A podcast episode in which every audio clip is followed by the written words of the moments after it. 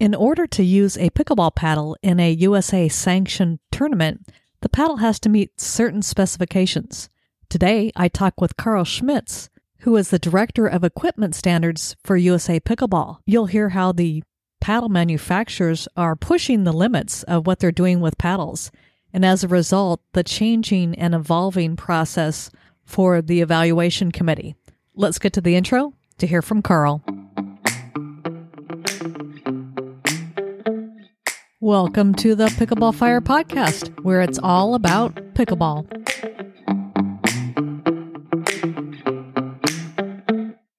Today, I'd like to welcome to the Pickleball Fire podcast Carl Schmits. How are you doing today, Carl? Oh, very good, Lynn. Thank you for having me. I do want to go ahead and start off the Pickleball Fire podcast today with kind of your background story, how you got started with pickleball, and how long ago that was. Uh, sure. Yeah, it's it's not a long story. I was acquainted uh, to the sport back in end of 2014. I had been a quite an avid rackets athlete through most of my life, but for uh, for the last 15, 20 years, I'd been more focused on a career in, in corporate in technology. Once I semi-retired in 14, discovering this sport, it was just an accident. It was at a, a friend's a friend's place at a resort, and there were my wife and I heard something outside, and we went outside and discovered this sport where people were just knocking the ball over a tennis net that had been striped. And uh, upon returning to our home in, in Oregon, we picked up a starter set, wooden paddles, and uh, found a, a, local unused tennis court and started knocking the ball around. We ended up discovering that there were a couple of different venues with temporary setups. We started playing. Um, we ended up, we wintered down south, down in Arizona, and discovered that there was a 300 plus member pickleball club right in our backyard, just outside of Scottsdale and Fountain Hills. So we joined the club and, and again, became addicted at that point. When I first started, I swore I wasn't going to go into competition. I didn't want to go down the, the rabbit hole like I had back in my racquetball days but I was asked to backfill in a, a senior championships up here in Oregon. And a- after that, I couldn't get enough of it. So I ended up playing tournaments almost continuously through 2016 to the point to where I, I finally got my bump to 5-0. I was quite proud of that. But shortly after after that, I ended up getting more and more involved on the business side of the sport. One, my, my wife and I started working very closely with uh, the local Parks and Rec department and got them to stripe the tennis courts. And we uh, immediately started building up a fairly large club here locally. But I also got involved with the first attempt at creating a uh, professional pickleball tour. Uh, this was called the Professional Pickleball Federation. And the board hired me as uh, the president at the time. And we started off with the program then. We unfortunately didn't make it more than uh, through the end of that year for a number of different reasons, which may make for a good topic some other time. But um, I continued on in the sport on a couple of different fronts. Um, in 2016, I've been brought on by the USAPA to help create the first first group that was focused on the equipment specifically, the rules and standards, tests, and, and specifications. We called that the Equipment Evaluation Committee. We reported up into the Director of Competition at the time. And since then, it's been a ever growing program, which um, I'll, I'll, outline in detail here in a few minutes, but I'll, I'll, just take a beat here to see you know, if there's any anything you, you'd like to know uh, further about my background there. Yeah, it's apparent that you've been very involved in the sport and, and certainly are addicted. And I'm really curious about the equipment standards. Is this kind of when people wonder if they have an approved paddle for tournament play? Is that part of what you're doing in terms of determining the standards? Exactly. Um, so the the approvals process has been in place for you know, well over a decade, but it has evolved substantially. It started with one one board member in their garage with a series of tests that they felt were you know relevant to ensuring that the sport was played to a certain level or, or the really their key strategy there was to uh, maintain the integrity of the sport and by that It was a sport that was largely driven by finesse versus power. And key elements that were, were measured were friction on the paddle face and uh, deflection. And the interpretation of that deflection was the concern for a trampoline effect. In 2016, we transitioned from that testing in a garage to a, a, formal testing facility called National Testing Systems in Chesapeake, Maryland, right outside of Baltimore. The process that the way we defined this process was a crawl, walk, run approach. So the initially, what we really wanted to do is tighten up some of the processes around the tests that were being conducted for those attributes I described the, the spin that could be created off the face of the paddle, how much return of power the, the paddle face might create. Those were the, the two primary things. And of course, dimensional requirements. The paddle couldn't exceed 24 inches length plus width, etc. And so the, that first phase, that crawl phase, was what we focused on uh, in terms of policy and, and how the specifications were written. And of course, for a paddle to be used in sanctioned competition, it would need to meet all of those criteria. All right. So I think a lot of people really wonder about the standards and if they're going to play in tournaments and if you're not playing in tournaments, your paddle doesn't necessarily have to meet those standards, but we really do all, I think, all want a level playing field, even if we're involved in rec- recreational play. So, talk a little bit more in depth about the friction piece because that seems to be where the paddle gets its spin, isn't it? That's correct. And uh, I think that you know, spin has really been a, an increasing focus over the last few years. The the first approach at, at, maintaining some measurability and control over that was a, a, roughness test. And that essentially measures the peaks and valleys of the, the face of the paddle. We use what's called a Starrett meter for that. And it has a, we've got a defined um, series of tests that are driven by, by ASTM standards, which is, excuse me, American standards and testing measurements. And so the this first test uses something the equivalent of a stylus, an optical stylus that runs across the, the face of the paddle and measures these peaks and valleys. That type of roughness induced fr- friction, of course, is the the um, easiest way to describe the interface between the paddle and the ball and, and what it could do to it. That was implemented in, I think, 2015, 2016, and has been a pretty dependable way of measuring just what type of impact that paddle face might have. In 2019, we started to see an increasing number of, oh, and by the way, that paddle test, or excuse me, that friction test was more or less developed to address the irregularities, which were a result of uh, peel ply surface finishes and some of the graphics that were being applied to paddles. Those were not really being done with the intent of increasing friction, but there was a result of that. And again, these were just natural irregularities in the, the faces of the paddles, so that, given the materials that were chosen. In 2018 and 2019, we started to see paddle faces that were designed with roughness in mind. And so this test became increasingly important. And so the and by design, they would start to push the the envelope uh, and, and try to reach that the limits of that specification. And we saw several that came quite close to it, and they they've been successful in that realm. In late 2019 and early 2020, we started to see paddle manufacturers experiment with surface finishes, and by that, paints and, and coatings and other things that also could introduce friction.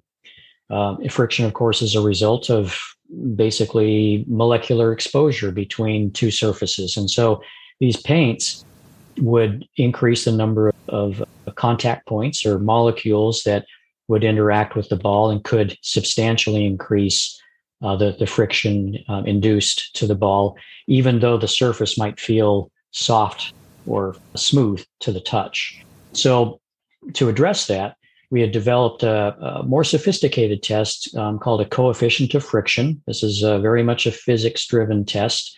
And uh, the way it's executed is a, a sled with a, a material on its on the, the bottom side of the sled's weighted at eight pounds. is pulled across the face of the paddle. And depending on the amount of force required to pull it across, it yields uh, a, a number, which is a ratio in terms of the force required to, to pull it across that is the coefficient of friction. And so we have a, an upper threshold of that, which helps us identify paddles which may use paints or other finishes that can induce friction, but still may feel smooth to the touch. Now, you mentioned those finishes came about in 2019, 2020. What else are you seeing now or expecting to see? Because I'm, I'm wondering if if you're really out in front of the science in terms of you know the testing or if you're looking to see what the manufacturers are doing and then reacting to it? It's a combination actually. And this is a timely question because what we've seen um, here in the last uh, six months seven months or so is paddle manufacturers that are considering new configurations. And uh, by that an open throat type configuration which is, has been the same evolutionary path that we saw in tennis, in racquetball, and squash. It's ruled out in badminton the way that the rules are written there. But in those first three sports, we've seen that same natural evolution. And so we, knowing that these paddles were being developed and that the the simplest way to interpret the rules, uh, one of the rules states that there there can't be holes in the paddle face. There's not a, a sports engineer on the planet that would call an open throat a hole. It's uh, it's basically two two shafts that are supporting the hitting face, and so our concern there though wasn't because that was a a, a possible friction inducing hole because it clearly isn't. Our concern is that new configuration may introduce so much flexibility that would it would affect what's called the coefficient of restitution or the return of power to the not unlike what you saw when graphite shafts were introduced in golf. And so to address this, we've been uh, we developed a beam flex test to get in front of this and we're right in the, the middle of a process of writing what's called a, a, notice of proposed rulemaking that we'll be sending out to the, the manufacturers to let them know that this test will be put in place here over the next couple of months uh, to help address these new configurations that are coming out and to help contain the the amount of potential flexibility that a paddle may introduce to the to competition. Now, have any of these open throat paddles been yet approved? They have been. There are two that, that have been approved probably within the last four months. You've seen one in competition already. I don't know if it's appropriate to say on the call or not, but I, will say it. It's uh, the Selkirk Open Throat paddle that Tyson McGuffin's been playing with. And there's another startup paddle manufacturer that has created a what's called a, a molded or laid up paddle that I think they're already visible publicly on our website at their request. I'm not sure if they're shipping yet. Now, at this point, these are approved paddles when you have your new testing equipment or, or process. Will you go back and test other paddles his, historically? These two, the, the way that we've uh, approached this test and that we did with the coefficient of friction test as well is that we looked at existing paddles that are already were on the market and uh, considered considered okay for competition, you know, that they weren't outliers from a performance standpoint. That's how we developed the coefficient of friction test.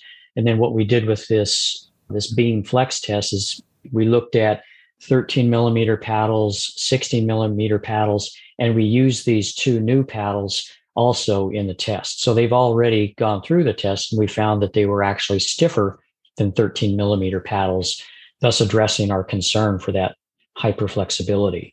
And so we're in good shape, you know, with those, but we're putting in the test because or putting in place the test so that we can address these uh, the potential of, of new product introductions down the line that may have this configuration.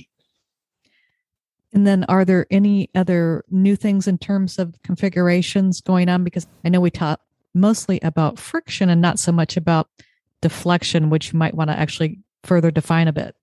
Sure. So deflection was a, a result of the original board's concern for the paddle having a what would be called a trampoline effect and, and would almost be the equivalent of a string bed that you see in tennis and racquetball and squash. That string bed, of course, stores and returns the belief at the at the time of the creation of this this specification was that a paddle face may do the same. And today the deflection has an upper limit of five thousandths of an inch. So essentially what we're looking for in the characteristic of a paddle is a, a rigid, fairly solid hitting surface that does not deflect and create a huge amount of dwell time nor uh, return of energy back to the ball. Now, just, but just to extend uh, or extrapolate your question a little bit in terms of other things that we're seeing, clearly optimizing aerodynamics so that the, the paddle may swing through the air maybe a bit more efficiently, either creating more power or saving energy, which means if a player swings a thousand times over an hour, a one to two percent savings in energy might mean something by the end of that hour. It's like fuel economy in cars or in racing. In this case, we've seen a, a paddle come to market. It was just announced a few weeks ago, and that's the one shot arrow shot, which has vents along the side, which are intended to basically uh, relieve a little bit of air pressure on the face of the paddle so that it swings through the air more quickly. Initial interpretation of a paddle configuration like that, not unlike some interpretations of the first open throats, is that, hey, that's a hole on the face of the paddle. Our review of that design when it was first um, submitted was that, well, in fact, it's it's really not a intended to increase friction, which is what our, our real concern is, and b it's off at the edges of the paddle if you were to remove, for example, the bumper guard, then that paddle would just be would just have scalloped edges, and that that doesn't violate any rule. And again, back to you know the way the rules are looked at, there's both the literal reading of the rules, but there's also understanding what the intent was of, of the rules. And so when someone does bring us a, a new configuration, and this arrow shot is a good example, we have to, to, to look at it, the design. Is it a direct violation of the rules or is it a, a violation of the intent of the rules? And, and if that's the case, then we uh, get together with uh, the manufacturer and, and, talk through it. And there may be a design tweak made to address that. But it's, I, I think, as much as as uh, new materials can drive innovation out there today, part of innovation is related to what's read between the lines.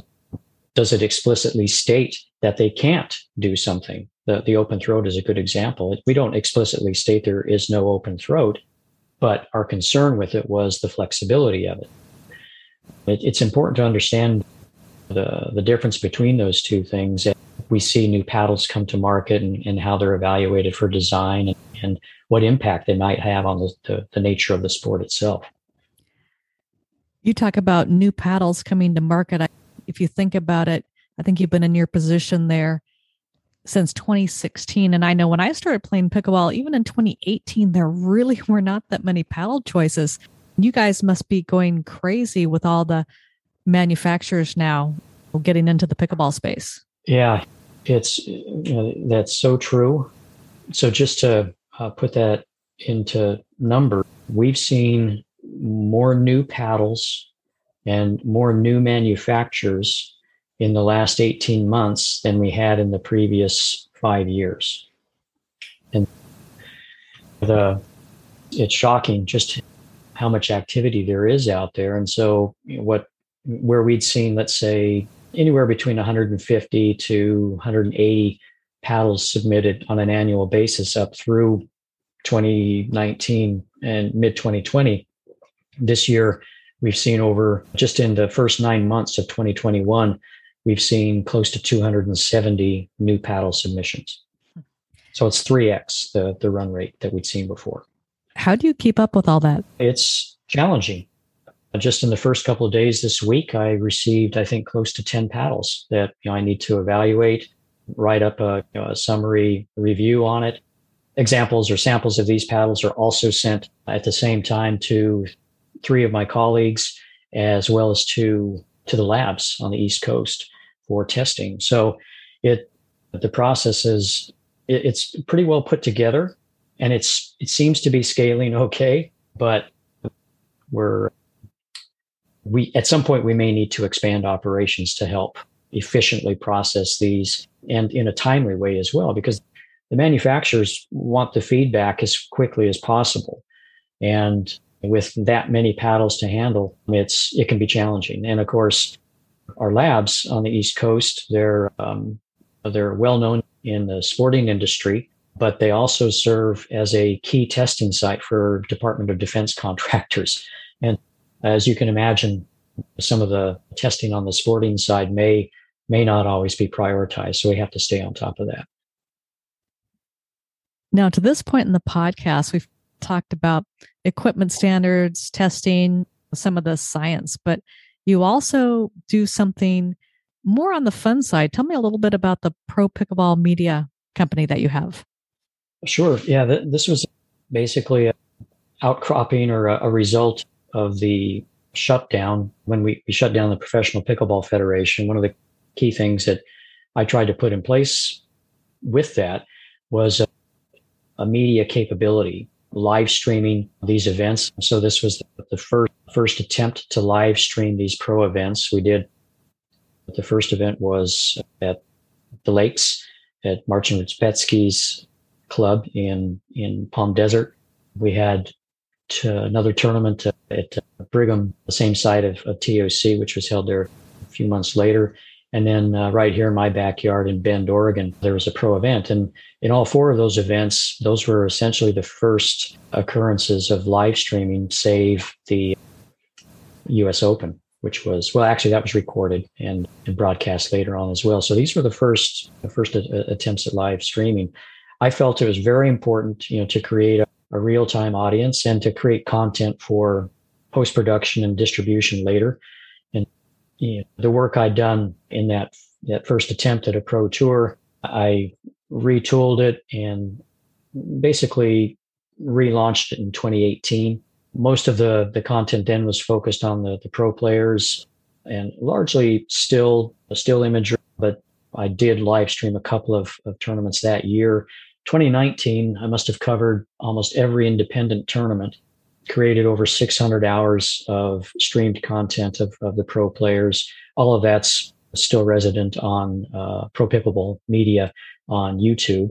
And I, am continuing to cover a couple of the small independent tournaments. Of course, the, the pro tours that have formed in, in late 2019 and 2020, they built internal capabilities you know, to broadcast theirs. But I still occasionally cover some of the independents like the Seattle Metro Classic a couple of the national pickleball events like the Arizona Open and California Open I've covered. So I still keep my hand in it, but my longer term goal, I think, is to basically do a, a, 90 degree turn on this and start to focus more on highlights and some of the analytics and, and statistics that I think are still missing in the sport. And that really uh, fits in well with my tech background and the nerd that I am. well, I can definitely relate to that. And uh, being a statistician myself, I will look forward to that. So be sure and keep me posted. Yeah, we'll do. All right. Anything else we should know about today? I know there's actually a bunch of other things we could talk about, but anything else do you want to make sure and get out there? Uh, sure. I I think maybe just a, a general outlook from my perspective, given you know my background in other sports, having you know witnessed the the boom and bust of, of racquetball, I I have a critical eye on tennis. I was a, a varsity tennis player. and I've seen what's happened in that sport. But key things to remember in racquetball, for example, on on the equipment side, what we saw was a that the rackets that were brought to market between the 80s and 90s were only 60% the, the weight of the former rackets and had 50% larger string beds. You know, the, the resulting impact on the sport was significant. Similar numbers for tennis, 50% increase in the string bed and the, uh, the weight of those of today's rackets versus older rackets is about 80%. It took years for in tennis to make changes in policy when a substantial you could call them innovations, but they were major game changers. One that stuck was the introduction of the large head pad or large head racket by Prince in the mid 70s. It took five years for the ITF to implement a restriction on size. So there was quite a long period of time before the governing body responded to that and at least put an upper limit to that. In the early 70s, there was an introduction of the spaghetti string in tennis. It took six years to undo that. I think what we've learned from that is that we need to be a bit more nimble and try to stay ahead of the curve in terms of what innovations are, are, are being developed, what what we're trying to protect. We also need to leave enough wiggle room in development for innovation to happen as well, so that not paddles are all not the same, so that a new manufacturer might consider coming into the sport and uh, introducing a, a, differentiated product. And there's a, a couple paddle manufacturers out there that are really doing a great job on this. And where I was headed with this, Lynn, was that I'm super excited about the reality behind major manufacturers that that have already come into the sport, like Wilson and of course Head. Prince is in the sport. Onix has been in the sport for some time, but we're seeing we'll see over the next couple of quarters some a continuation of some real giants in the sporting industry, and it, it's super exciting to see that. Clearly, it, it validates the sport as uh, as high growth, from a brand name standpoint and the potential impact that that will have you know on on the growth of the sport is significant. It will definitely be interesting to see how things change over the years because they certainly will but today i really want to thank you for being on the Pickball fire podcast carl really interesting about paddles and the specifications and really what that means to us players and and actually playing the game so Thank you so much for coming on today. Again, uh, thank you for having me, Lynn. Thank you for listening to the Pickleball Fire podcast. If you enjoyed the show, be sure to give it a five star review on Apple iTunes.